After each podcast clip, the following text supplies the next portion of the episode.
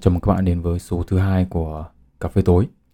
À, trong số lần này thì chúng tôi sẽ thay đổi cái cấu trúc một chút để cho nó để cho cái dòng chảy của cái thông tin nó hợp lý hơn. Thì bây giờ mỗi người sẽ đặt cho người kia đưa ra hai câu hỏi để bàn luận, và mỗi một câu hỏi thì bàn luận tối thiểu là mười phút và tối đa là mười lăm phút.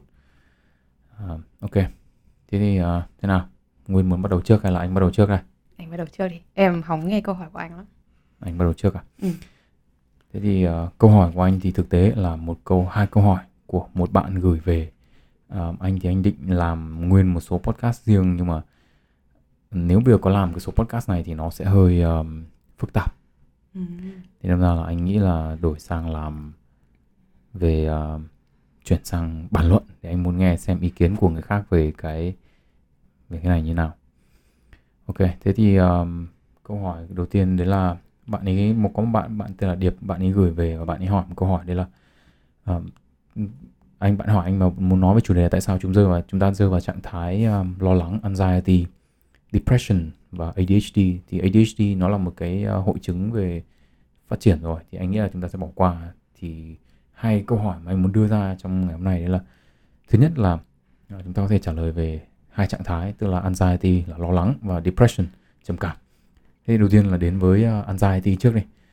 Thế thì bạn có hỏi là uh, có phải tất cả mọi người đều một cái, trải qua những cái trạng thái anxiety hay không, hay là chỉ có một số người thôi? Và những cái trạng thái này xảy ra trong cuộc sống của một người khi mà có vấn đề gì, à, hay là nó chỉ đến một cách ngẫu nhiên? Nó là vấn đề về tâm lý hay thế nào? Có cách giải quyết về khoa học hay không? Đấy. Thế thì uh, nghe ý kiến của em trước đi. Thế khi mà nói về cái anxiety, nói về lo lắng thì em nghĩ về cái gì? Ừ, đầu tiên là anxiety và depression, cái lo lắng và lo âu của mình nó có những cái mức độ khác nhau. Nhiều khi nó không ảnh hưởng nhiều đến mình lắm, và có những cái nó có mang uh, um, sức nặng lớn hơn trong cuộc sống của mình. Thế nên là cái sức nặng đấy nó cũng ảnh hưởng đến tùy người. Ví dụ như là cái sự lo lắng trong đám đông ở trong mỗi người sẽ khác nhau. Uh, như là đối với người hướng nội và hướng ngoại nó khác nhau. Và em nghĩ nó cũng ai cũng sẽ trải qua một loại Uh, lo âu, lo lắng nào đấy. Nhưng mà cái sức nặng, cái sự ảnh hưởng đấy đối với từng người là khác nhau. Okay. uh, Anh thấy thế nào? Nói thật là anh thì um, thường thì là anh sẽ tiếp cận những cái vấn đề này là đầu tiên là cứ mở sách ra đọc xem là khoa học nó nói gì về cái này đã. Ừ. Thế nên là, là đương nhiên là cái đầu tiên anh đọc là là sách để xem nó nói cái gì. Thế thì um, lúc đầu anh có định chọn được cái cuốn sách để làm về cái uh, số podcast này là cuốn um, Handbook of Emotion. Uh, đây là một cái cuốn mà nó chuyên dành cho researcher về cái mảng này. Thì anh cũng muốn tìm hiểu xem là những cái nghiên cứu gì đã được làm về cái này rồi. Thế thì um, trong cái cuốn sách này thì nó gộp mà anxiety, tức là lo lắng với cả sợ hãi vào là một. Ừ. Và anh thấy là cái về mặt định nghĩa thì hai cái này nó khá là giống nhau. Tức là về cơ bản ấy, thì các nhà khoa học thì cho rằng là cái uh, cảm cái sự sợ hãi là khi mà có một cái yếu tố gì đến môi trường nó dẫn nó khiến cho uh, mình sợ hãi. Đây là một cái cảm xúc mà có nguyên nhân từ tiến hóa. Uh, đặc biệt là cái này ở trong thế giới động vật ấy, thì thường là được nhìn thấy ở cái trạng thái đấy là uh, kẻ săn mồi và kẻ bị đi săn. Tức là khi mà mình thấy cái con nào nó sang săn mình thì mình bắt đầu có sự sợ hãi. Uh, còn khác đi một tí thì cái lo lắng đấy là cái sự sợ hãi không phải là do một yếu tố môi trường tại thời điểm đó, mà là mình đang lo về một cái ở thời tương lai. Tức là nó là một kiểu sợ hãi, nhưng mà là sợ hãi một vấn đề chưa xảy ra. Thì uh, đấy là cái uh, về về mặt định nghĩa. Thì cá nhân anh thấy cái này cũng cũng khá là đúng. Tức là một một trong những cái sự khác nhau lớn nhất của sợ hãi với cả lo lắng là cái lo lắng thì thường nó kéo dài hơn rất là nhiều, và thường là nó không có những cái yếu tố kích thích một cách cụ thể. Tức là đôi khi là mình chỉ bồn chồn lo lắng uh, một cái cảm giác là mình đang lo lắng về một cái việc gì đó nhưng mình không rõ. À, nhiều khi là có cái lo lắng thì nó cũng có như bài kiểm tra chẳng hạn, thì mình lo, đúng không? À, và một cái giả thiết được đưa ra được các nhà khoa học đưa ra ở đây là cái cái sự lo lắng ấy là để chuẩn bị cho cái vật chủ để để để đối đầu với cái với cái cái mối nguy nó sẽ xảy ra trong tương lai. Tức là khi cái hiện tại cái mối lo đang ở trong tương lai, và khi cái mối lo xảy ra ấy thì Thì cái sự lo lắng này nó là cái cảm xúc để cho mình chuẩn bị cho cái cái cái cái, cái điều mà khi mà nó xảy ra. À, thì một trong những cái anh nghĩ là nó khá là rõ rệt đấy là khi mình lo lắng về một vấn đề gì đấy thì thì mình sẽ giảm khả năng chú ý vào những cái việc khác. Tức là nó là một trong những cái yếu tố mà nó hút cái sự chú ý của mình đi. Có thể mình không tập trung vào việc học, mình không tập trung vào cái khi mình lo một cái gì đấy thì mình không nghĩ được những cái việc khác. Thì uh, đấy là hai cái anh thấy là nó khá đặc trưng cho cái sự khác biệt giữa lo lắng và sợ hãi. Uh, một cái nữa là nếu mà nói về sợ hãi thì là nó sợ hãi thì chuẩn bị cho nó có nó có nhiều các cái yếu tố khác nhau và nó chuẩn bị cho cái hành vi của vật chủ là hoặc là uh, bỏ trốn hoặc là tấn công, đúng không? Fight or flight, tức là mình chạy hoặc là mình đánh nhau. Um, còn ngược lại thì cái cái lo lắng nó sẽ giúp cho mình có những cái sự chuẩn bị nhưng mà không phải là tại thời điểm đó, bởi vì nó là mình đang lo lắng cho tương lai, đúng không?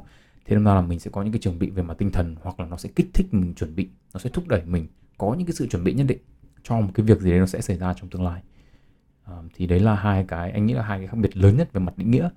À, về cái này thì cá nhân anh ấy thì anh thấy là nó nó khá là đúng, bởi vì khi mà mình lo lắng thì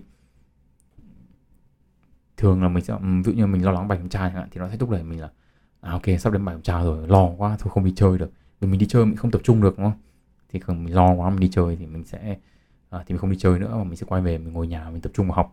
Và bản thân cái việc học đấy nó cũng sẽ một phần nào đấy về mặt tâm lý nó sẽ giúp mình là mình sẽ bớt lo đi một tí về mình, à ok mình đã học được ngần này rồi, mình học được ngần kia rồi. Đúng không?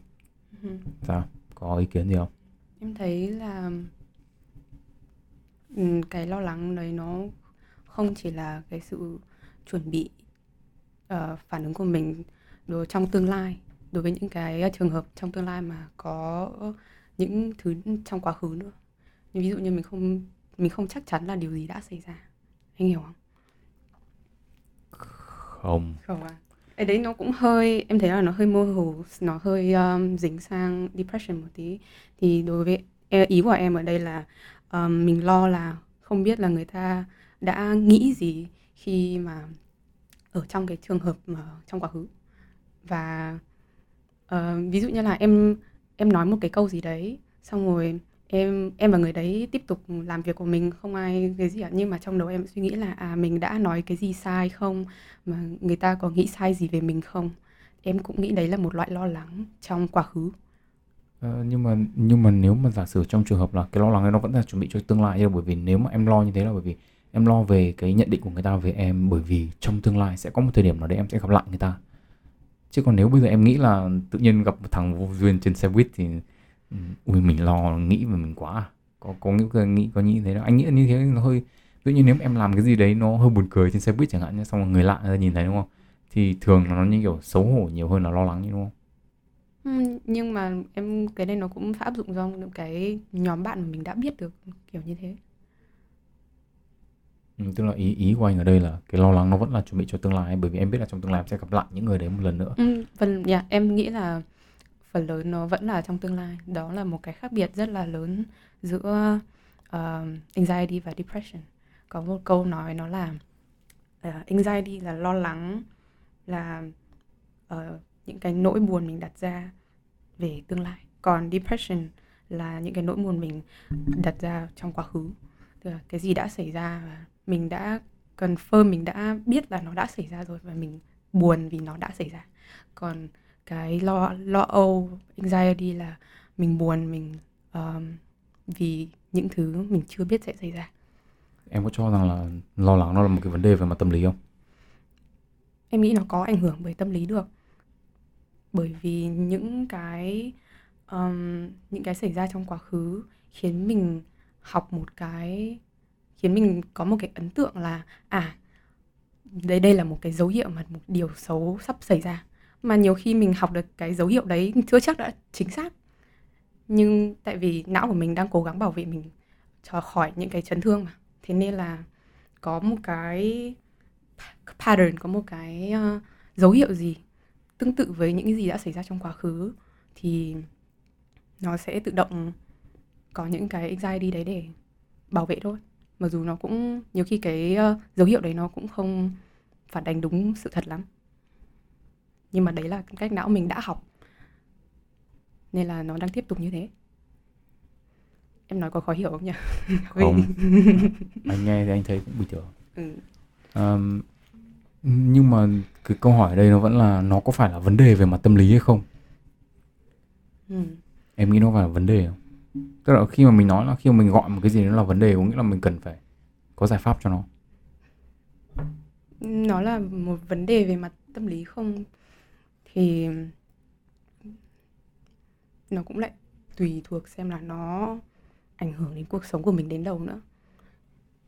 Và nhiều khi cái sự lo lắng của mình đến một bước độ nào đấy, mình mình biết điểm dừng trong cái suy nghĩ của mình thì nó sẽ không ảnh hưởng gì mấy. À, mình lo, mình học, xong mình ok, thế bây giờ mình học là xong.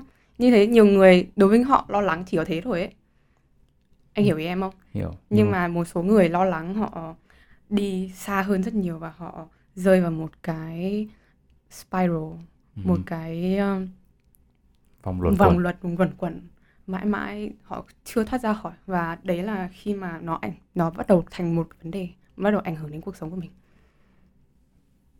À, chứ anh thì anh uh, anh thì anh nhớ là có một cái uh, có có một người bạn của của anh với cả em thì cũng có nói là uh, nó thì cũng có, bạn ấy cũng có kể là yêu một người mà uh, tức là bạn ấy có yêu một cái bạn không biết lo, tức là coi như là giống tính giống anh ấy, tức là kiểu cuộc đời nó trôi về đâu thì, thì biết thế thì biết thế nó cũng không lo lắng nhiều lắm.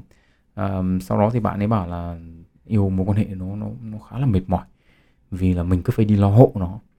Ừ. B- bây giờ thì bạn lại yêu một người khác mà suốt ngày đi lo rồi. Thì anh hỏi là anh hỏi là thế có vui không thì bạn ấy bảo là thì, thì cũng cũng được, ít nhất là mình cũng không, không phải đi lo hộ. Vãi, ok.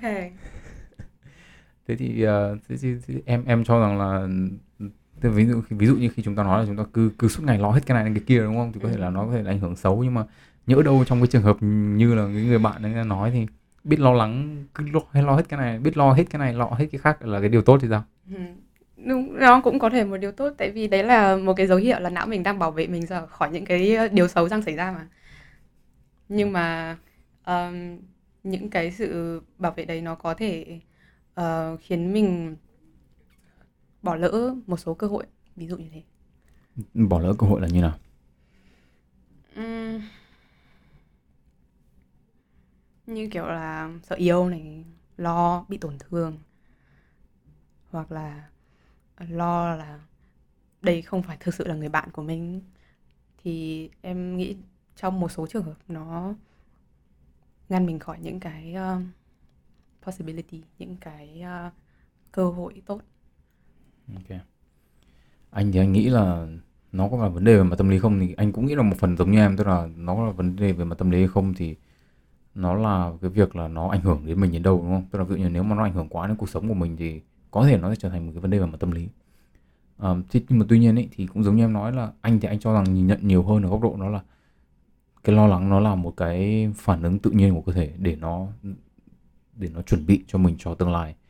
À, và anh thì anh cho rằng là cái việc mà mình lo hơi quá ấy, có thể là nó là biểu hiện của những cái yếu tố khác. Có nghĩa là ví dụ như khi mình lo hơi quá thì có thể là mình đang nghĩ nhiều về tương lai quá. Thì đấy, đấy chính là mặt về tâm lý còn gì.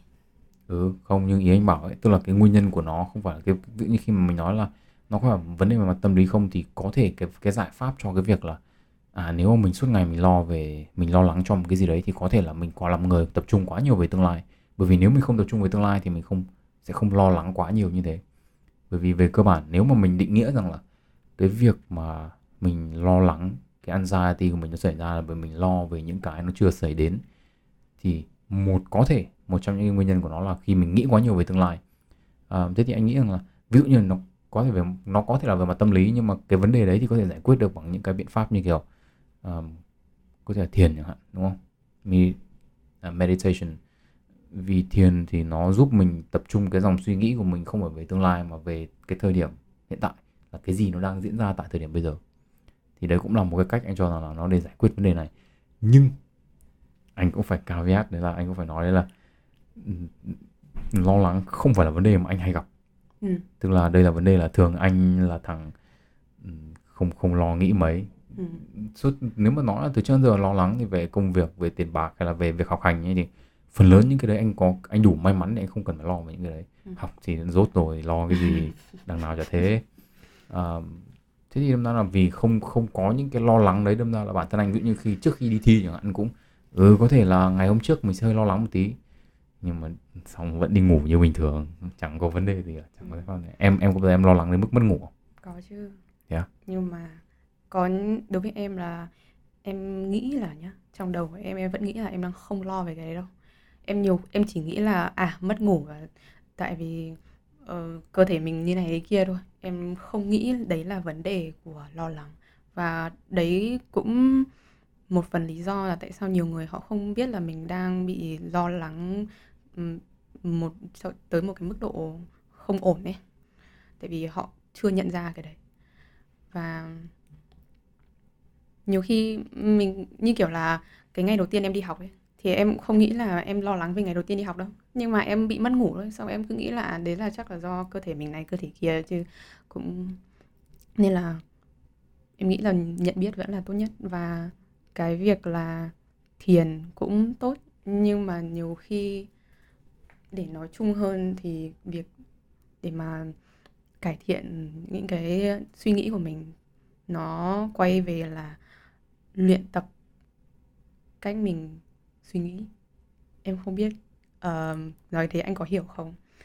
Tại vì in một nhìn, nhìn nhận thiền một cách nào đấy thì cũng là mình đang luyện tập đưa tâm trí mình quay về một điểm nào đấy, và điểm nào đấy là điểm hiện tại, và nhận ra là mình có cái này, mình có cái kia, mình có một gia đình tốt, mình có một mái nhà, mình có những người yêu thương mình, và nếu mình thiếu cái gì thì mình có người này giúp mình có cái kia. Thì mình phải luyện tập nhắc nhở bản thân là mình có những cái gì. Ok, quá mười lăm phút rồi. Đổi okay. sang câu hỏi tiếp theo. Cũng cùng cái uh, cũng cùng cái bàn luận đấy, nhưng mà là thay vì về lo lắng thì về uh, trầm cảm, depression. Em uh, biết gì và nghĩ gì về cái uh, trầm cảm này? Thật ra thì em không nghĩ là em có quá nhiều kinh nghiệm về trầm cảm. Nhưng mà như em nói vừa nãy thì nó là những cái nỗi buồn phát sinh ra từ những gì đã xảy ra trong quá khứ. Và mình vẫn chưa vượt qua nó được. Mình vẫn chưa... Um, như kiểu là mình chưa chấp nhận được là điều đó đã xảy ra và chưa vượt qua được nó thôi. Ok. Anh nghĩ sao? Anh không có... Anh không có nhận định về những cái đấy. Anh không... Lại. Bởi vì đơn giản okay. là cái định nghĩa anh không anh không nói như nào nhỉ, à, có thể đấy là suy nghĩ của em về cái đấy, nhưng mà anh thì thường là anh không có suy nghĩ về những cái như thế mà yeah. anh phải đi uh, đọc xem là chính xác là cái gì. Ừ. Ok, thế thì quá trình tìm hiểu của anh thì nó sẽ có là um, nó sẽ có chín dấu hiệu của uh, trầm cảm, và nếu mà em có đủ năm trên chín thì có thể tính là có một giai đoạn bị trầm cảm. Cái này là dựa trên uh, cái D S M năm. Ôi, em được chẩn đoán à? Ừ, anh, anh có được chẩn đoán đâu, đây là anh chỉ nói là đây là cái này nó có chín dấu hiệu rồi. Okay. Thế chín dấu hiệu của nó thì bao gồm là uh, cái này thì như cái, một cái một cái một cái lần trầm cảm, một cái episode trầm cảm nó cần phải kéo dài ít nhất là hai tuần. Uh, trong đó thì phải có một trong hai dấu hiệu, đấy là có depressed mood, bị có dấu hiệu có cái kiểu cảm giác là mình đang bị down, down mood, kiểu buồn không vui. À, thứ hai nữa là giảm cái um, trạng thái uh, pleasure, tức là một cái là buồn và một cái là mình không không có nhiều những cái cảm giác vui, ừ. dù mình có làm cái gì đi chăng nữa. À, tiếp nữa là có uh, mất tụt cân hoặc là biếng ăn, không muốn ăn, à, có có tình trạng mất ngủ hoặc là ngủ quá nhiều. Um, có biểu hiện của việc là um, chậm chậm về mặt suy nghĩ, um, có việc là giảm uh, kiểu cảm giác lúc nào trong người cũng ít năng lượng. Tiếp nữa là có uh, có cảm giác là mình không không có giá trị gì cả, Vãi, hoặc ôi. là cảm thấy bị tội lỗi, um, không, làm giảm khả năng suy nghĩ này, giảm khả năng tập trung và trở nên là thiếu quyết đoán hơn. Và cái thứ chín là có những cái suy nghĩ về tự tử hoặc là về cái chết. Thế thì thường là phải có ít nhất năm cái trong cái này. Thì anh thì trong thời gian vừa rồi là anh có ít nhất là phải đến sáu cái ở đây rồi. Thì anh nghĩ là chắc chắn là là có những cái giai đoạn là anh có thể tính là bị trầm cảm. Thì đấy, biểu hiện em đã bao giờ em có những biểu hiện này chưa? Anh nói thế sau thì chắc chắn là có rồi. Không những có mà là thường xuyên. Oh no. Nhưng mà nhưng mà câu hỏi là bởi vì có thể là có những cái trạng thái này ấy, thì là nó sẽ đi kèm với cả một số những cái uh, những cái khác. Ừ. Có nghĩa là ví dụ như là ví dụ như ở như mình ở Canada thì nó có thể là cảm ứng uh, trầm cảm theo mùa. Thì đấy là một cái rất là phổ biến. Ừ. Thì trầm cảm theo mùa thì cũng có thể là một cái Uh, một trong những cái biểu hiện, hoặc là có thể là cái trong cái quá trình mà bị uh, menstrual cycle, uh, chu kỳ kinh nguyệt, thì cũng có thể có những cái giai đoạn là mình sẽ có cảm xúc của mình nó không được bình ổn, có thể là nó depress cái mood của mình, uh, dẫn đến có cái những yếu tố khác như kiểu lười ăn, không muốn ăn, vân vân vân vân. Sao? Em đối với cái chu kỳ kinh nguyệt thì nó hơi khác, tại vì là không phải ai cũng có chu kỳ kinh nguyệt đến hai tuần. Nên là nó ừ, tối cũng, thiểu phải là hai tuần. Nó cũng uh, uh, tùy theo mỗi người đấy. Ừ. Thế là anh, vì là anh không biết năm nay hỏi là có phải là có những, bởi vì có thể là có những yếu tố đấy nó có thể tồn tại ở những cái à, okay, trạng thái rồi, khác rồi, em hiểu rồi. Tại vì thường như kinh nghiệm của em là cái trong khung thời gian hai tuần nó không nhất thiết là cái uh, một cái chu kỳ depression đấy, nó không nhất thiết chỉ đóng khuôn ở trong cái ovulation ấy, mà nó là tiền, nó là những cái của cái đằng trước đấy nữa. Ví dụ như là một tuần trước khi em đến kỳ chẳng hạn là ừ. em sẽ vào ừ. episode. Ừ. Nhưng mà ý là cái cái ý anh ấy thì là ở đây là mình có thể tách, em có thể bản thân em có thể tách được hai cái khái niệm ra, tức là nó là một cái depression episode mà nó sẽ kéo dài, trầm cảm nó sẽ kéo dài rất là dài, à, ít nhất là hai tuần, hai ba tuần trở lên chẳng hạn. Ví dụ như anh, trong trường hợp của anh thì nó kéo dài hàng tháng trời. Uh-huh. Thì nếu em bảo lúc nãy em bảo là nghe những cái biểu hiện như thế chắc chắn là có, thì cái cái, cái thời gian mà em ở trong depression đấy là nó, nó nó bao nhiêu? Chắc cũng phải một tháng. Nhưng mà thật sự là cái cái lúc mà mình ở trong cái depression episode đấy thì mình không có đếm. Mình không có để ý là mình bắt đầu có biểu hiện từ ngày này đến ngày kia. Đối với em là như thế. Tại vì mình vẫn đang bận tâm trong cái việc, trong cái nỗi buồn của mình. Nên là em cũng không thực sự đếm. Nó là buồn hay là trầm cảm? Em muốn nói là nó là buồn. Nhưng mà... buồn thì có thể buồn đến... anh buồn đời đến bao nhiêu tháng này rồi thì... Ok, thế thì bây giờ... Uh, về cái... anh nghĩ là cái định nghĩa trầm cảm này một trong những cái mà nó khá là khó, bởi vì bản thân trong này nó cũng có nói cái việc là bởi vì những cái dấu hiệu của trầm cảm nó quá là đa dạng, à, thế đâm ra là rất là khó để có thể chẩn đoán được là cái trầm cảm nó bắt đầu từ như nào, giống như em nói đấy, cái điểm bắt đầu của nó kết thúc ra sao.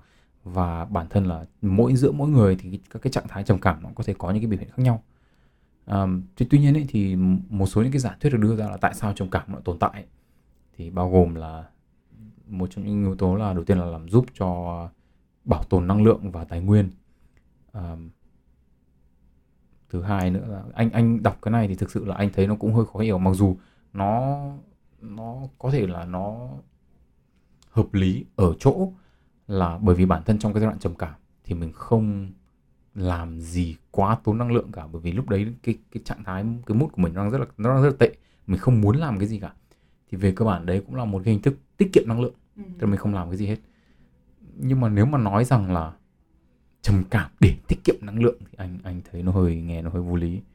À, cái nguyên nhân thứ hai của trầm cảm đấy là nó cho phép cái người bị trầm cảm ấy có thể suy nghĩ về những vấn đề kéo dài.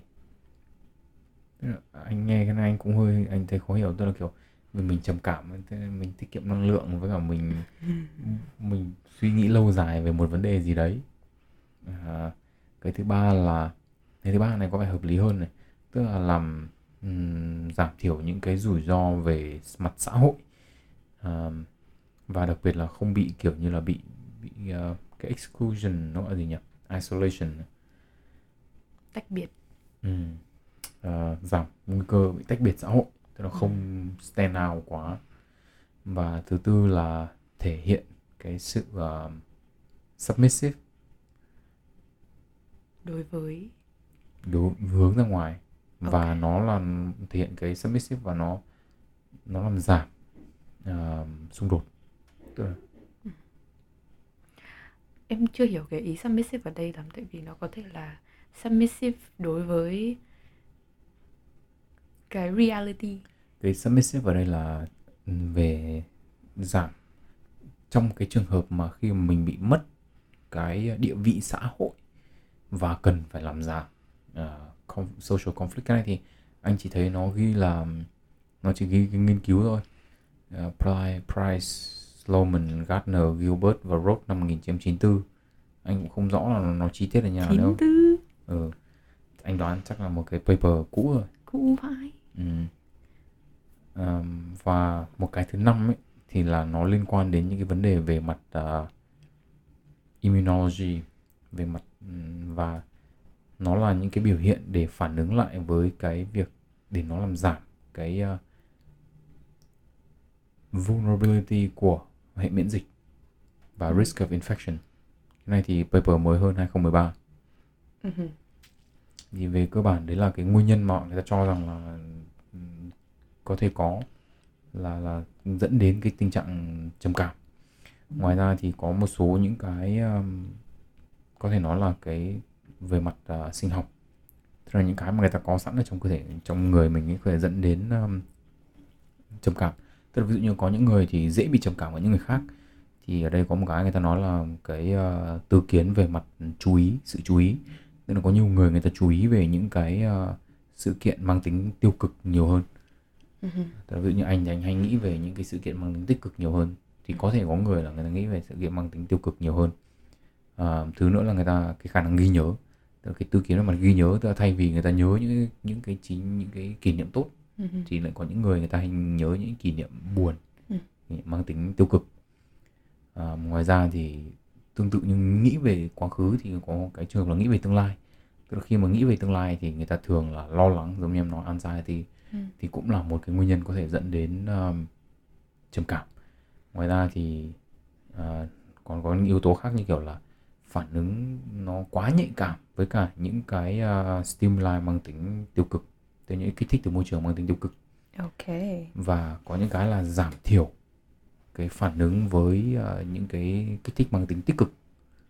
Ừ. Tức là người ta không người ta, các cái, các những cái những cái tích cực mà xảy đến với người ta thì người ta thường không nhạy cảm với những cái đấy, mà người ta lại hơi nhạy cảm quá với những cái mang tính tiêu cực. Thì đấy là một số những cái mà có thể có ở người mà có thể gây ra cái hiện tượng là có những người này thì trầm cảm, hoặc là có thể dẫn đến trầm cảm. Uh-huh. Còn có những người là cùng xảy ra những cái sự kiện như thế nhưng mà không bị trầm cảm. Uh-huh. Thì thì đấy là anh đọc thì anh thấy thế. Thế còn thực ra thì anh thì anh thấy là trong cái thời gian vừa qua thì nhất là ở cá nhân anh ấy thì trầm cảm một phần nhiều nó là trầm cảm theo mùa. Vì ở Canada anh cũng hơi chủ quan, không không biết là mình phải uống vitamin D hàng ngày. Wow. Và anh cái diet của anh nó cũng không đủ fat, bởi vì không đủ chất béo, bởi vì vitamin D là hòa tan trong chất béo, đúng không? Tức là anh những cái cái cái diet của anh nó không đủ chất béo. Thế thì nó là cả hai yếu tố, vừa không đủ vitamin D vừa không đủ chất béo. À, thì trầm cảm theo mùa thì đấy là một cái. Và thứ hai nữa là Covid thì anh nghĩ là nó cũng cắt đi cái cái tương tác xã hội thì gần như là những ai cũng bị trầm cảm ít nhiều thì phải. Yeah. Em nghĩ là cũng Covid là một cái ảnh hưởng rất là lớn, tại vì nó thay đổi hoàn toàn cái lối sống của con người. Tự nhiên đó là một cái sự uh, thay đổi cứ quá là lớn trong một khoảng thời gian rất là ngắn ấy. Và ừ. cái uh, adapt, cái cách mình uh, chuyển qua cái lối sống đấy, thích nghi thích nghi nó nó có một cái gì đấy quá là vội vàng và nó không có gì chuẩn, mình chuẩn bị cho nó cả. Nhưng mà kiểu em vẫn đang muốn quay lại cái những cái lý do tại sao nó lại có thể gây ra trầm cảm đấy. Ừ. Về ý đầu tiên anh nhắc đến là cái gì nhỉ? Tiết kiệm năng lượng. Tiết kiệm năng lượng. Em nghĩ một phần nào đấy em đã ừ. uh, nghĩ ra một cái cách giải thích cho nó.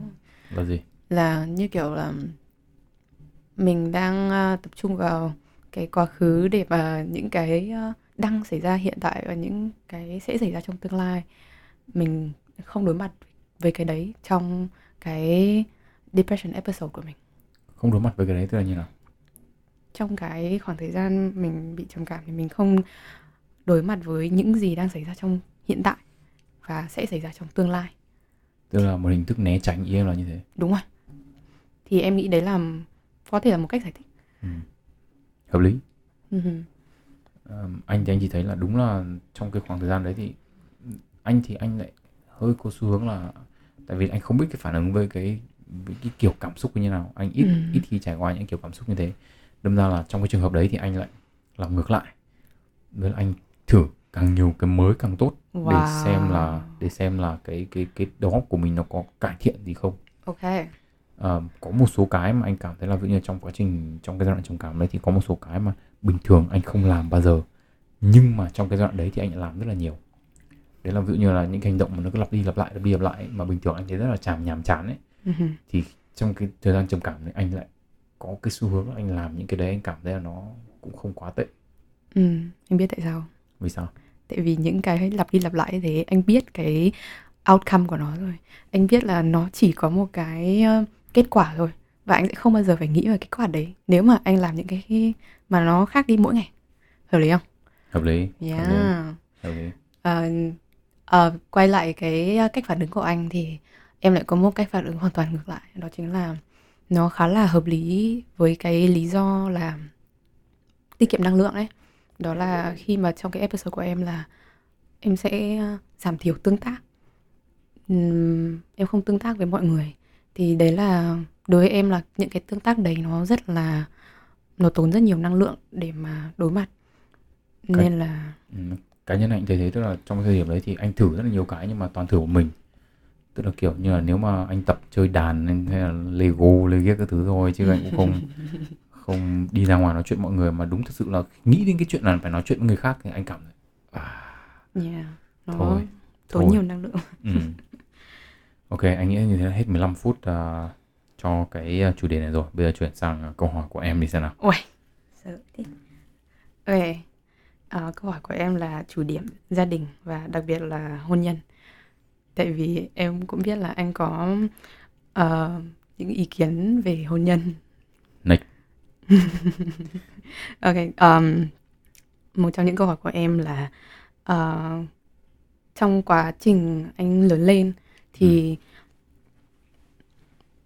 um, có những cái um, hiểu nhầm gì về hôn nhân anh đã từng có, và sau này lớn lên thì anh nhận ra là ờ nó sai hoàn toàn và nó thay đổi cái cách nhìn của anh hoàn toàn về hôn nhân. Thay đổi hoàn toàn à? Anh thì anh không nghĩ là có cái gì nó lại thay đổi hoàn toàn cả. Um,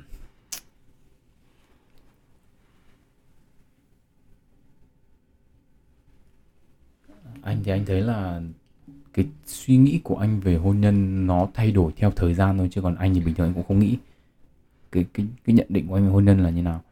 Uh, thì đầu tiên là trải qua một cái mối quan hệ khá là dài thì anh cái ở trong cái mối quan hệ đấy thì anh biết là khi mà sống với một người khác thì nó sẽ như nào. Uh-huh.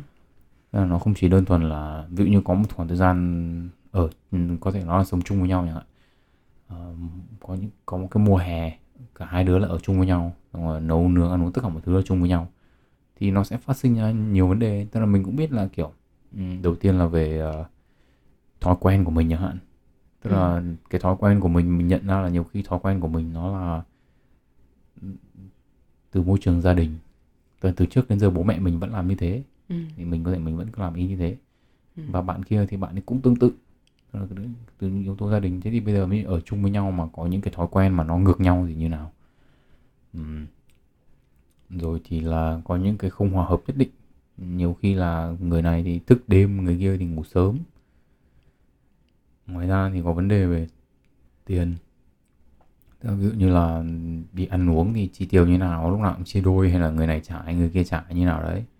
Thì cái vấn đề tiền cũng là cái vấn đề phải nói. Có những cái khoản mà phải mua chung chẳng hạn, thì đến lúc mà ví dụ như bọn anh chỉ ở với nhau một mùa hè thôi, xong là vào năm học thì ai về nhà đấy chẳng hạn, thì câu hỏi đặt ra là thế bây giờ nếu mà hai đứa mua chung thì cái đấy đứa nào cầm? có có phải chia không hay là đứa này cầm mấy tháng đứa kia cầm mấy tháng. À, xong rồi là nó còn có vấn đề, nó, anh nghĩ là nó có rất là nhiều những cái vấn đề nhỏ nhỏ khác mà anh, tức là khi mà không chưa sống chung với nhau thì anh không biết là có những cái vấn đề đấy nó phát sinh. À, còn còn những cái những như kiểu là thói quen ăn uống chẳng hạn. À, có người thích ăn món này, người thích ăn kiểu kia, người thì thích ăn mặn, người ăn nhạt. Nghe thì nó lý thuyết thì nó đơn giản như thế, nhưng mà đến lúc mà mình phải compromise thì đến lúc mình phải đưa ra một cái giải pháp chung thì nhiều khi là nó cũng ừ, nếu mà mình dễ tính thì nó cũng đơn giản, nhưng mà với những người khó tính thì thì nó cũng khó hơn. Ừ. Có những cái thì bạn ấy khá là khó tính, có những cái thì nhưng... có những cái thì anh cũng khó tính, nhưng mà thường anh không nghĩ anh khó tính, anh gọi anh là chó tính. Obviously. Thế thì uh, thực ra thì đấy là một cái, tức là đầu tiên cái nhận định của anh là thay đổi về hôn nhân là việc sống chung với nhau nó không đơn giản. Thứ hai nữa là cái sống chung với nhau nó sẽ có một cái từ trước giờ anh anh luôn luôn cho rằng là đến, đến là một cái điều đương nhiên phải có, đó là cái tự do cá nhân. Nhưng mà khi mà ở chung với một người khác thì cái tự do cá nhân nó giảm thiểu đến mức tối đa, nó chỉ còn ở mức độ nào đấy thôi. Thì oh. câu hỏi đặt ra là mình sẽ xử lý cái vấn đề như nào. Nếu một người thích lúc nào cũng thích ở cùng người kia, còn một người thích tự do cá nhân thì nó sẽ ra làm sao? Um, hay là trường hợp ngược lại, tức là mình sẽ compromise như thế nào để mỗi người thì đều có một khoảng không gian riêng. Vì bản chất là cái định nghĩa của mỗi người về không gian riêng nó khác nhau. Ừ. Có những người đôi khi nó chỉ là thói quen gia đình thôi, nhưng mà cũng có thể là có những người thích cứ thích ngồi cạnh thì nó chả làm gì, cứ ngồi cạnh thôi.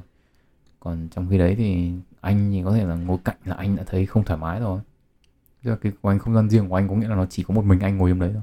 Uh-huh. Thì đấy nó cũng là một cái à, thì đấy là cái vấn đề là về ở chung này, về vấn đề về tiền nong này. Vì bản thân là cái, cái ngoài cái việc là chi tiêu là mua cái gì chung, mua cái gì không mua chung ra thì nó còn thói quen chi tiêu nữa. Uh-huh. Có những người thì tiêu có thể là hơi uh, thoáng hơn một chút, có những người thì tiết kiệm hơn. Thế nên bây giờ ví dụ như người thoáng và người tiết kiệm thì người tiết kiệm sẽ bảo là thằng kia vung tay quá chán, còn ngược lại thì người ta sẽ bảo mình là gì mà cứ phải keo kiệt thế, phải chi ly thế. Ừ. Tức là nó sẽ có những cái không đồng nhất về nhiều yếu tố. À, xong rồi còn về khoản hợp nhau, tức là vì là mình sống như thế rồi nên là mình nghĩ là ừ thì trong cái việc vợ chồng nó có quan, quan trọng hợp nhau hay không, tức là bây giờ lấy một người về thì cần phải hợp bao nhiêu phần trăm hay là như nào đấy. Thì cứ càng qua nhiều mối quan hệ thì anh định nghĩa được là anh mong muốn được cái gì ở một mối quan hệ, tức là anh mong muốn một người ở với anh thì nó sẽ như thế nào. Ừ. À, cái này thì em có hiểu là càng già càng khó tính chẳng hạn, thì thực ra về bản chất nó chỉ là càng già người ta càng rõ cái tiêu chuẩn của mình, và cái tiêu chuẩn nếu mà nó càng rõ ấy, thì cái xác suất là nó, mình tìm được một cái người mà nó phù hợp với những cái tiêu chuẩn mình đặt ra nó càng giảm. Ừ. Thế thôi. Thế đấy là về về về, về cái của anh là sau nhiều mối quan hệ thì mình cảm thấy là cái tiêu chuẩn của mình nó rõ ràng hơn. Mình muốn ở với những người mình biết là mình không ở được với những người như thế kia. Tức là có những người mà anh ở chung một thời gian thì anh bảo thôi chịu, có muốn cũng không thể ở chung với nhau được. Uh-huh. Mình có nhiều cái là thật sự là hơi hơi hơi khó tả, nhưng mà có nhiều những cái thói quen rất là nhỏ và nhiều khi anh cảm thấy không chịu được. Ví dụ như anh, ví dụ nhé, một cái đơn giản này. Tức là ví dụ như anh là người có thói quen là anh về nhà, anh anh mà trèo lên giường là anh phải tắm rửa sạch sẽ xong anh mới lên giường. Không bao giờ anh đi làm về cả anh nhảy lên giường này. Không bao giờ anh, thậm chí về nhà có mệt mấy anh cũng không lên giường anh nằm. Không bao giờ luôn. Thế bây giờ bây giờ lại cái thói quen của mình, vì nó là cái thói quen đúng không? Ok. Thế bây giờ cái thói quen của mình bây giờ thì mình yêu một người là về cái vứt hết đồ trèo lên giường ngủ. Thế thì nó cũng là một cái câu hỏi đặt ra là nó có gây cho mình cái sự khó chịu không?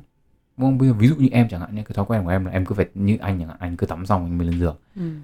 Bây giờ người bẩn như thế đi về xong cứ thế nhảy lên giường, ví dụ như thế chẳng hạn. Ừ. Đấy là một cái. Thế bây giờ mình có compromise hay không, và liệu cái người đó người ta có chấp nhận compromise hay không, bởi vì cái giường cũng là giường của người ta nữa mà, đúng không? Ừ. Tức là bây giờ tôi đi làm về tôi mệt thì tôi cũng phải được nằm đây tôi ngủ chứ. Ừ. Đúng không? Chứ còn tại sao lại cứ bắt tôi là phải tắm rửa xong đấy là giường của tôi, đấy là chia đôi giường ra, đúng không? Thì anh nghĩ đấy là một số những cái mà có những cái quy định mà về sau mình cũng phải nói chuyện với nhau là mình có đồng ý với những cái quy tắc này hay không. Ừ. À, và nếu mà người ta không đồng ý với quy tắc này và người ta bảo không tôi phải sống cái kiểu đấy thì rõ ràng là cái cách sống của mình với cái cách sống người ta là nó khác nhau, nó có một cái sự không đồng nhất. Đương nhiên là có người thì người ta bảo đến một cái đoạn này tôi cũng kệ, tôi cũng chẳng quan tâm, nhưng anh thì không nghĩ thế, bởi vì cá nhân anh thấy một cái điều là khi mà mình sống chung với ai đấy uh, về lâu về dài nó có quá nhiều những cái vấn đề nó có thể phát sinh, bởi vì uh, có những cái vấn đề lớn hơn mà mình cần phải tranh luận, ừ. có những vấn đề lớn hơn mình cần phải giải quyết, ví dụ như là cái cái cái cách mình dạy con như thế nào, ừ. uh, ví dụ như có đánh con hay không đánh con.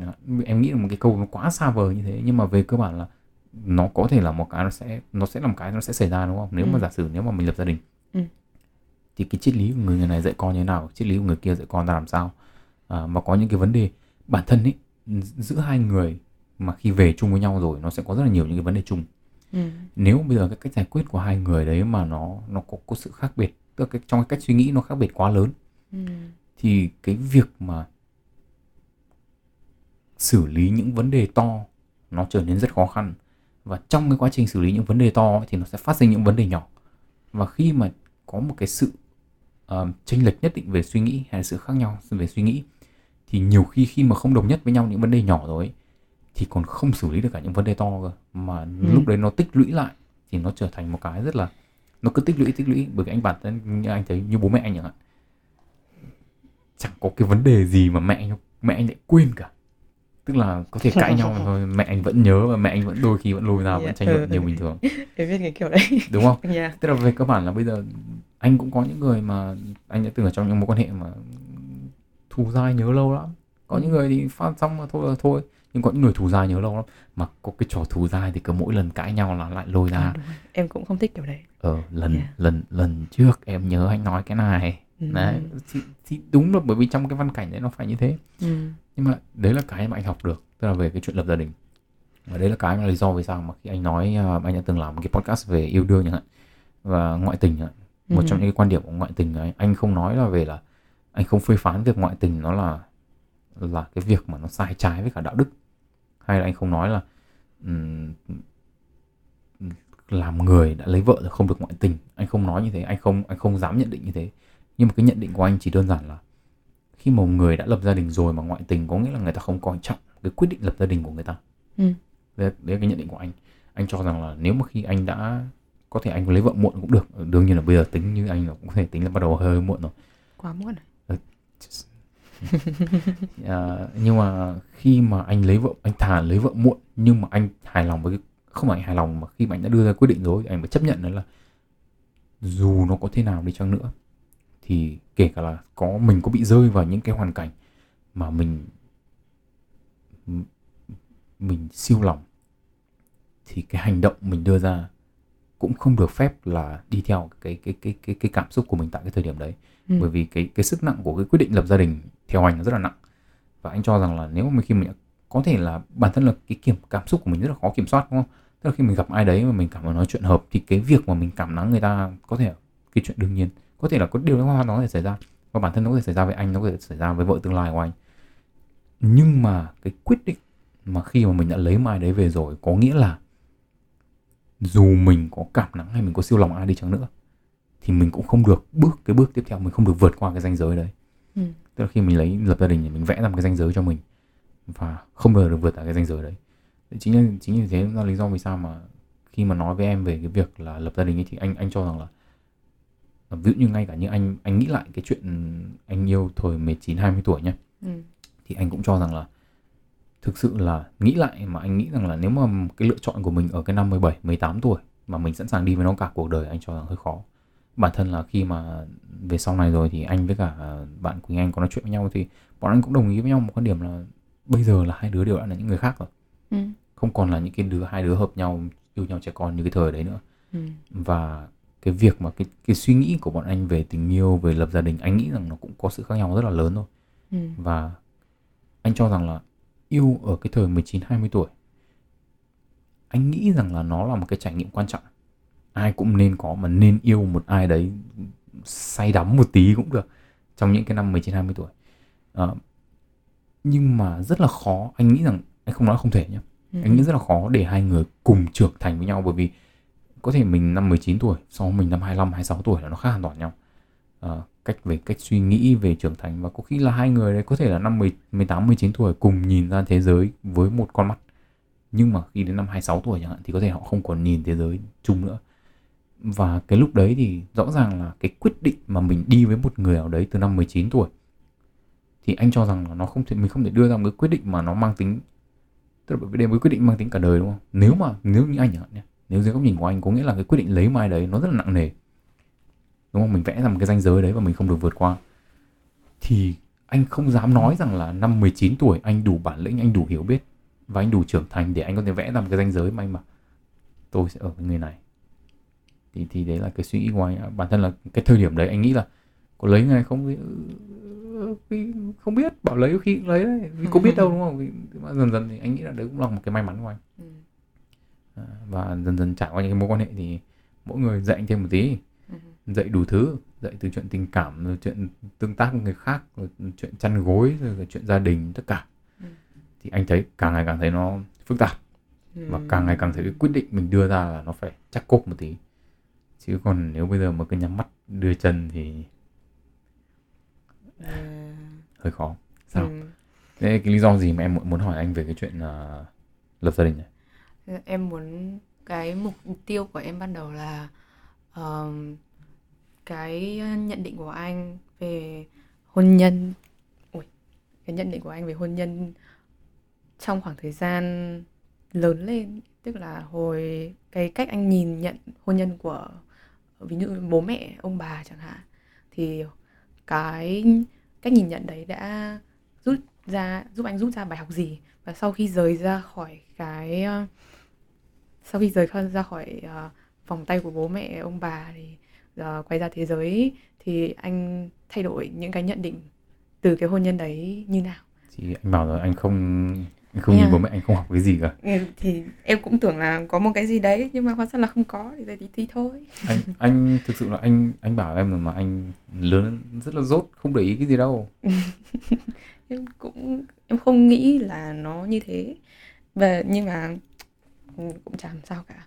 Em có một câu hỏi đó là à, anh bảo là cái tình yêu tuổi tuổi trẻ là mỗi người có có thể là cái lúc mới yêu nhau thì có những cái nhận định chung về cuộc đời, có những cái uh, những cái chung với nhau, và sau khi họ trưởng thành hơn thì họ thay đổi những cái nhận định đấy.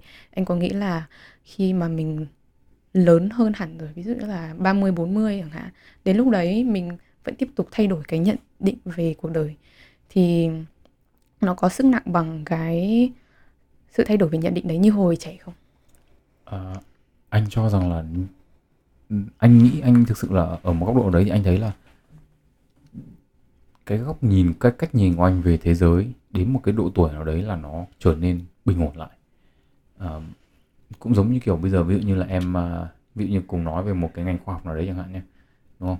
Người ta đưa ra một cái phát kiến khoa học thì bảo là ôi tôi làm nghiên cứu mà tôi tìm ra một cái điều mà nó đi ngược lại với tất cả những cái nghiên cứu khoa học khác trong ba mươi năm trở lại đây. Ừ.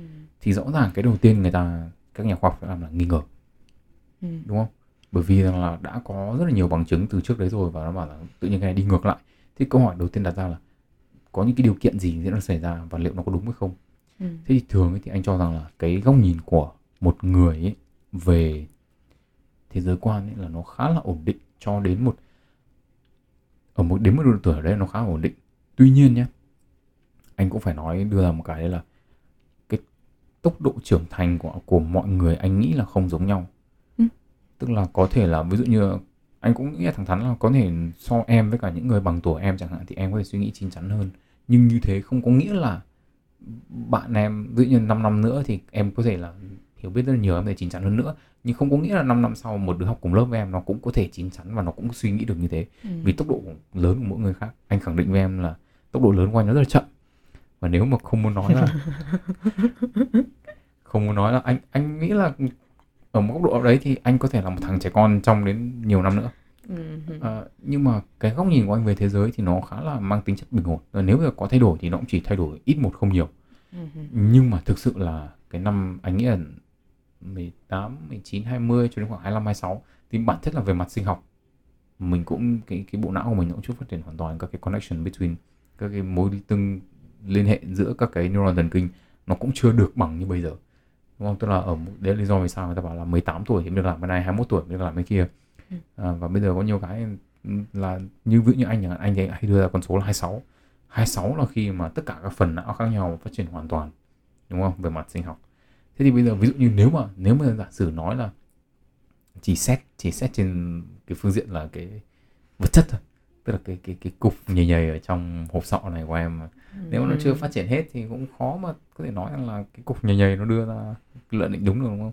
Ừ. Nhưng anh thì anh nghĩ là cái quan trọng hơn đấy là anh nghĩ nhé, về mặt xã hội ấy, thì cái cái nhận những cái thay đổi, những cái trưởng thành năm mười tám, mười chín, hai mươi tuổi nó quan trọng là bởi vì đấy là cái thời điểm đầu tiên mà những người như em với anh là già, hoặc là rất nhiều người khác nữa, là thoát ra khỏi cái vòng tay bố mẹ.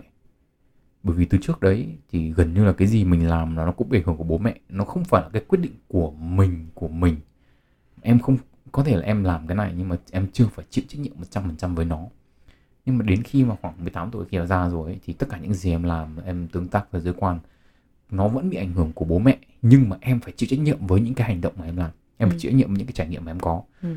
Thế thì bây giờ bản thân là mười tám tuổi em lấy chồng cũng được mà, có ai nói gì đâu, đúng không? Ừ. Bố mẹ em cũng chẳng thể cản được, đến tuổi rồi. Ừ, bố mẹ em cưới nhau mười tám tuổi mà. Thì đấy, bây giờ em cứ lên phường em ký thì ai làm được gì em, đúng không? Ừ. Nhưng mà cái anh cho rằng là cái thời điểm mười tám, mười chín, hai mươi tuổi là cái thời điểm mà mình được bắt đầu ra ngoài và mình tìm hiểu bản thân mình dựa trên những cái trải nghiệm mà mình muốn làm. Em ra ngoài bây giờ em bảo là à, thôi đáng nghĩa ra là tối hôm nay em về nhà em nằm lăn em ngủ em xem phim chẳng hạn, thì em lại bảo thôi bây giờ đi làm ngồi làm podcast chẳng hạn. Cái này không phải là bố mẹ em không bắt em phải làm thế, nhưng mà từ trước đến giờ thì đến lớp mười hai chẳng hạn thì bố mẹ em bảo là học cái lớp này, học cái trường kia thì thế này thế nọ. Có thể là không bảo một trăm phần trăm nhưng mà cũng là định hướng. Ừ. Còn bây giờ định hướng là định hướng của em, em làm cái gì là việc của em, em yêu ai là việc của em, ừ. chẳng ai quan tâm nữa. Và ừ. khi mà những cái việc đấy nó xảy ra thì rõ ràng là là em. Ừ. Ok, hết mười lăm phút rồi đấy. Còn chuyển sang chủ đề tiếp theo đây, câu cuối đi. À...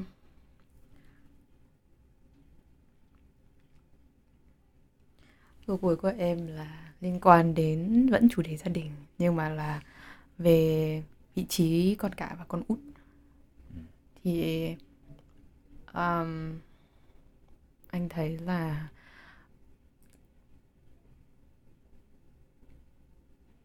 có sự khác nhau gì không ạ? À? Có sự khác nhau thì tất nhiên là có rồi. Ừ. Thế nhưng mà có có những có cái cái sự khác nhau nào mà anh cảm thấy là anh không chấp nhận được không? Hoặc là anh chưa hiểu. Không chấp nhận được à? Hoặc là chưa hiểu. Anh anh muốn tò mò là tại sao em lại hỏi câu này, tại sao em lại quan tâm về vấn đề là con cả con út? Tại vì em là con út trong nhà và em có chị cả. Và có những cái vấn đề là em hiểu tại sao người ta lại rất là bất bình và cảm thấy không chấp nhận được là cái sự thật trong uh, khác biệt của nuôi hai đứa, mặc dù là cùng một cặp uh, phụ huynh. Em hiểu những cái đấy, nhưng mà em không muốn hỏi người đấy, em muốn hỏi anh. em em không muốn hỏi chị em về cái gì cơ? Về cái việc là tại sao lại có sự khác biệt giữa nuôi lớn hai đứa? Không phải là tại sao mà là cái gì bất bình nhất đối với người ta thôi. Thì bây giờ em hỏi anh. À, bất bình à? Ừ. Anh chả thấy... Phải! Yêu ơi! Chán vậy. Thế em bất bình cái gì? Thì em bất bình cái gì? Em... Đối với em thì em... Nói thật là em cảm thấy em rất là may mắn vì vì em là con út. Tại vì em thực sự không cảm thấy bất bình cái gì cả. Thế, thế chị em thì bất bình cái gì? Chị em cái có một cái là em phải nhận ra, về sau này em mãi mới nhận ra, đó chính là bố mẹ em cũng thay đổi. Cái đợt bố mẹ em những bố mẹ em lúc mà nuôi chị em là một con người khác hoàn toàn đối với bố đối với bố mẹ em nuôi em. Đấy là những con người hoàn toàn khác nhau, và cách đối xử của bố mẹ em đối với chị em và em hoàn toàn khác nhau. Ừ. Và nó kiểu cực kỳ sốc em lúc mà em phát hiện ra. Thì, thì, thì chị em bất bình với em cái điều đấy à? Đúng, chị em bất bình là em có những cái đối xử tốt hơn, và bố mẹ em không đối xử tốt với chị trong khoảng thời gian chị lớn lên. Thực ra thì câu này nó có hơi khó nghe, nhưng mà anh nghĩ là một thằng trẻ trâu như anh mà bảo chị em trẻ trâu thì anh nghĩ là... Thì em thấy em có thể hiểu được cho cái sự bất bình của chị. nhưng mà em sẽ không đồng ý đối với cách chị ý phản ứng và giải quyết vấn đề. Anh anh thì anh không cho rằng là anh đồng ý với phản ứng của anh. Cũng có một thằng em trai đúng không? Ừ. Và anh cũng nói với em là, là mặc dù Trinh có thể không Trinh nhiều tuổi như em với chị em, nhưng mà cái cách mà bởi vì bố mẹ anh dạy anh xong ấy thì bố mẹ anh rút được kinh nghiệm ừ. và thay đổi để dạy đứa thứ hai tốt hơn. Ừ. Thì, thì, thì cái điều đấy có cái gì sai đâu đúng không? Rõ, rõ ràng là bản thân mình đến lúc khi mình sau này mình cũng đã có, có con rồi, đến lúc mình có con mình đi dạy con mình cũng phải thử đứa thứ nhất, mình thấy cái gì không hợp lý thì mình làm tốt hơn lần sau chứ đúng không? Yeah. Nhưng mà như thế đâu có nghĩa là mình có thể nói với bố mẹ rằng là ui tại sao nó lại được thiên vị như thế. Cái, anh thì anh cho rằng là đây, đây là anh cũng phải nói thật, đấy là uh, anh với cả thằng Đức thì rất hay cãi nhau, bọn anh uh, đánh nhau thường xuyên vì tranh nhau cũng ít tuổi, uh, nhưng mà cũng một cái nữa là hai thằng cũng kiểu ngang ngược như nhau ấy. Ừ. Uh, nhưng mà tất cả những cái gì mà nó có hay là anh anh cũng phải nhận định một điều là nó học tốt hơn anh này, tiếng Anh của nó ngày xưa cùng học hết tốt nghiệp cấp ba thì tiếng Anh của nó tốt hơn anh. Ừ. Uh, nó có những cái điều kiện tốt hơn, nó được đi học, nó gần như là mọi thứ của nó thuận lợi hơn vì bố mẹ rút kinh nghiệm từ anh. Nhưng mà chưa bao giờ anh nhìn nhận đấy là một cái, đấy là ừ, mình phải ghen tị với thằng em mình, vì nó thằng em mình đúng không? Tức là anh thì anh chỉ nghĩ đơn giản là ừ thôi bố mẹ dạy mình sai thì cho thằng kia nó tốt hơn. Wow. Đúng không? Đúng mà. Nhưng mà em thấy anh rất là may mắn khi mà anh suy nghĩ được như thế. Tại vì kiểu anh buông được những cái cảm xúc tiêu cực đi ấy. Nhưng mà chị em thì không thể. Nên là anh thì không nghĩ đến là hmm. ok, tức là nó không phát sinh từ đầu, nên là không phải là có cái gì để mà buông, right? Đúng. Anh nghĩ là anh phải hỏi lại em câu này, tức là cái có nó có một cái sự kiện gì để nó dẫn đến cái việc này không, hay là cái cảm xúc tiêu cực của chị em với em là nó tích lũy qua một thời gian dài, hay là ví dụ như anh anh nghĩ rằng là nếu mà có thể là chị em ghen tị với những cái em đạt được, tức là ví dụ như là ở cùng tuổi em thì chị không đạt được những cái đấy chẳng hạn. Ừ. Thì có chăng là ghen tị với những cái thành những cái thành tựu mà em đạt được, đâm ra là người ta quay ra người ta phản ứng theo kiểu là tại sao bố mẹ không dạy con được như thế. Ờ, trong trường hợp của em thì nó có rất nhiều từng lớp yếu tố và đấy cũng có thể là một yếu tố. Thế thì em còn, nếu mà em suy nghĩ thì em còn, theo em thì còn những yếu tố nào nữa? Tức là còn những cái hành động của bố mẹ em mà trước khi có cả em là nó đã sai rồi ấy.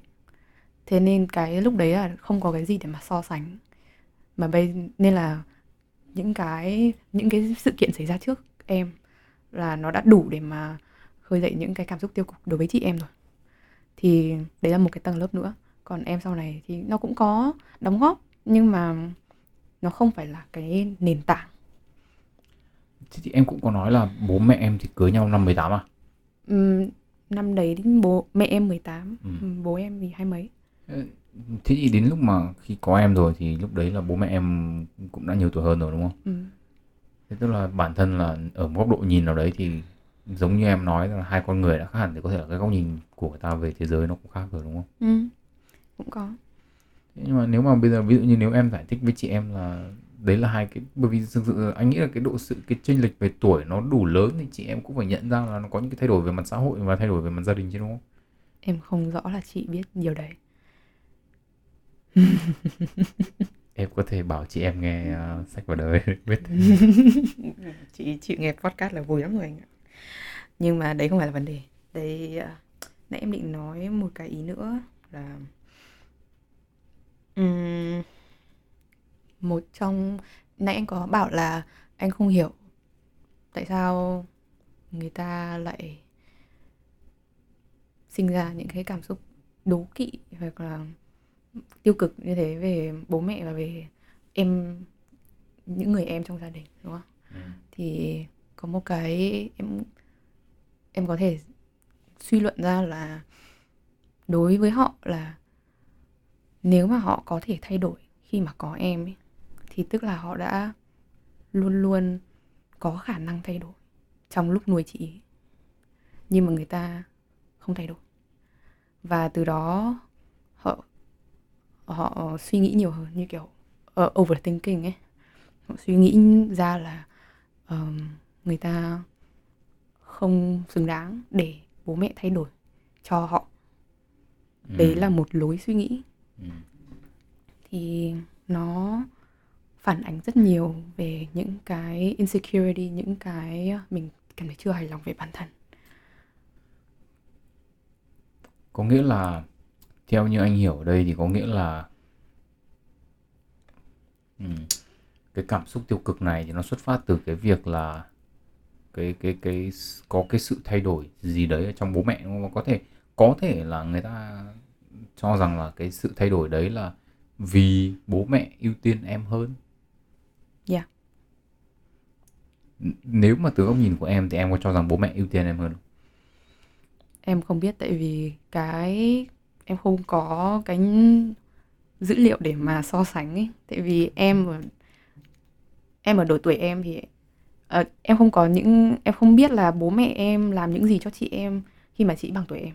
Thế nên em cũng không có gì để mà so sánh được ấy. Ừ. Nhưng mà nghe lời qua lại thì có vẻ là em được ưu tiên. Thực ra thì đấy, nếu mà nói nó cũng chỉ là cái cái thay đổi trong của con người, đúng không? Có thể là năm mười tám tuổi, hai mươi tuổi mới có thể nghĩ khác, nhưng mà năm ba mươi tuổi mới có thể nghĩ khác. Ừ. Còn thực sự thì anh nghĩ là cái này là một cái quan điểm hay, vì cái, cái sự chênh lệch của hai đứa trong nhà anh nó không lớn, mà nó có sự chênh lệch không thì có là cả hai thằng bị đánh, đều bị đánh, nhưng mà anh thì bị đánh nhiều hơn, còn thằng Đức thì bị đánh ít hơn.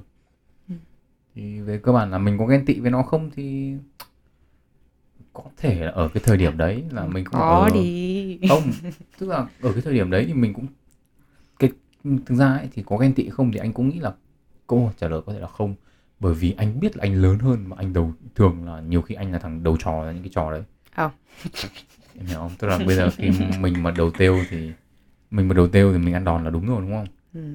Tức là kiểu nó tham gia vào thì rõ ràng là về cường độ thì nó sẽ bị ăn ít hơn. Nhiều khi nó không phải là cái những gì anh đã làm sai. Nhiều khi anh có thể bị ăn đánh vì những cái anh không làm gì sai cả.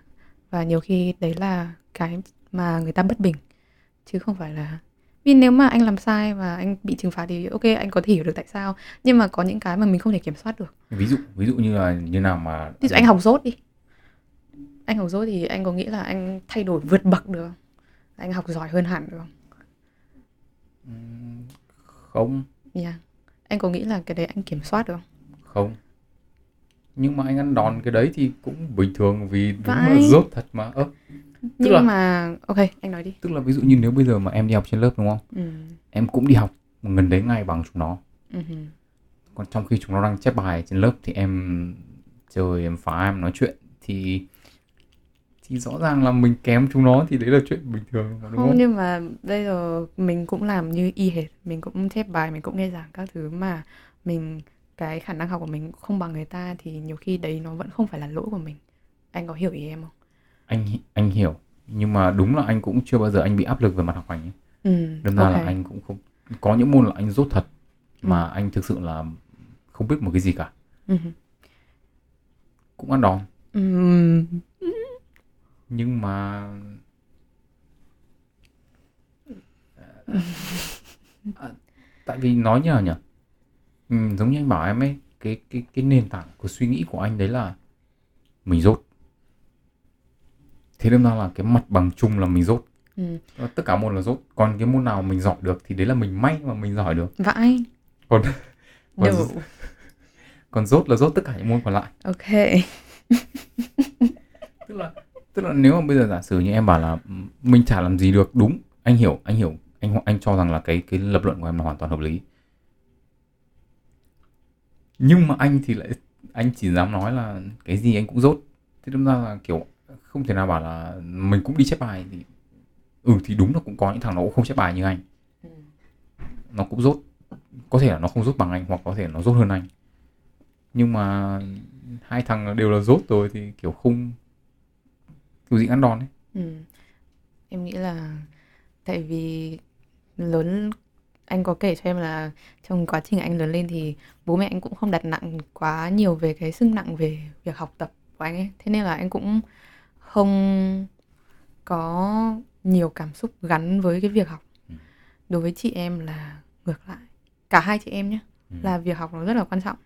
Và nếu mà không học giỏi là tèo. là đi quét rác này kia. Thế ừ. nên là nó đã luôn có một cái cảm, mạch cảm xúc gắn với cái việc học hành rồi. Thế nên là đối với cái những em đối với em là cái khả năng học của mình nó đối với một số môn là không thể thay đổi được, và cũng không phải là lỗi của mình nếu mình không học được ấy. Thế là cái sự trừng phạt đấy nó không chính đáng nên là bất bình. À, nếu như thế thì liệu có chăng là cái cái thái độ của chị em với em một phần nó là do cái kỳ vọng của bố mẹ em lớn quá về cái việc học với hai đứa? Ý là kỳ vọng, ý của anh là kỳ vọng của bố mẹ em về cho chị em là lớn hơn đối với em á? Không, tức là tức là nếu mà giả sử như là bây giờ không kỳ vọng gì vào hai đứa về học nữa, ừ. thì liệu cái cái cái cái thái độ tiêu cực đấy của chị em về em nó còn không? Giả sử đúng không? Bởi vì tức là nếu mà bây giờ không còn nữa thì ừ, ờ, thì là bây giờ đi quay rác cũng được đấy. Ờ, thì bây giờ đi quay rác cũng được, nhưng mà chị em vẫn sẽ sẽ luôn có một cái bất bình về những gì đã xảy ra trong quá khứ, và việc bây giờ đã thay đổi nó ừ, cũng được đấy. Thế nhưng mà những cái chuyện xấu đã xảy ra rồi, thế nên là bây giờ thay đổi nó cũng không sửa được cái gì. Anh anh nói thật, anh là một người mà anh tự nhận thấy là anh uh, chưa học được cái bài học để tha thứ cho người khác. À. Thế mà anh nghe chuyện của chị em xong anh cũng bảo hóa ra là mình vẫn còn là người dễ tính chán. Yeah. Và cái đấy nó cũng tùy thuộc vào cái, trong tiếng Anh người ta gọi là mental capacity, ừ. là sự chịu đựng tâm lý hoặc là như nào đấy, khả năng khả năng về mặt nhận thức, ừ, cũng không phải là nhận thức mà tâm lý của mình nó chịu được đến đâu, và nó chịu phát triển đến đâu, có sẵn sàng thay đổi và đi xa nữa không. ừ. Cái đấy nó cũng phụ thuộc vào rất nhiều, và nhiều khi cái sức chịu đựng tâm lý nó cũng bị ảnh hưởng bởi bố mẹ mình trong quá trình mình lớn lên. Tại vì đấy là những cái uh, tương tác con người đầu tiên mà mình có. Nghĩ hợp lý. Uh-huh. Anh nghĩ là chốt lại cái mục này bằng cái việc là nếu mà cái việc mà chị em có thể là có cái thái độ tiêu cực với em chẳng hạn. Uh-huh. Anh thì anh chỉ muốn đấm mặt thằng Đức vì thằng nó láo quá. Vậy. Ok. À, thế thì chúng ta sẽ kết thúc cái buổi cà phê tối thứ hai chúng ta ngày hôm nay ở đây. À, nếu bạn nào quan tâm và bạn nào muốn đưa những câu hỏi để cho tôi và Nguyên bàn luận thì các bạn có thể gửi về uh, email của podcast hoặc là gửi về inbox của page trên Facebook. Ok, còn có điều gì muốn nói nữa không? Không. Và thế... anh à, thôi kệ đi. Kệ đi à? Ok. Thế thì kệ thôi. Hẹn gặp lại các bạn ở số thứ ba. Gì?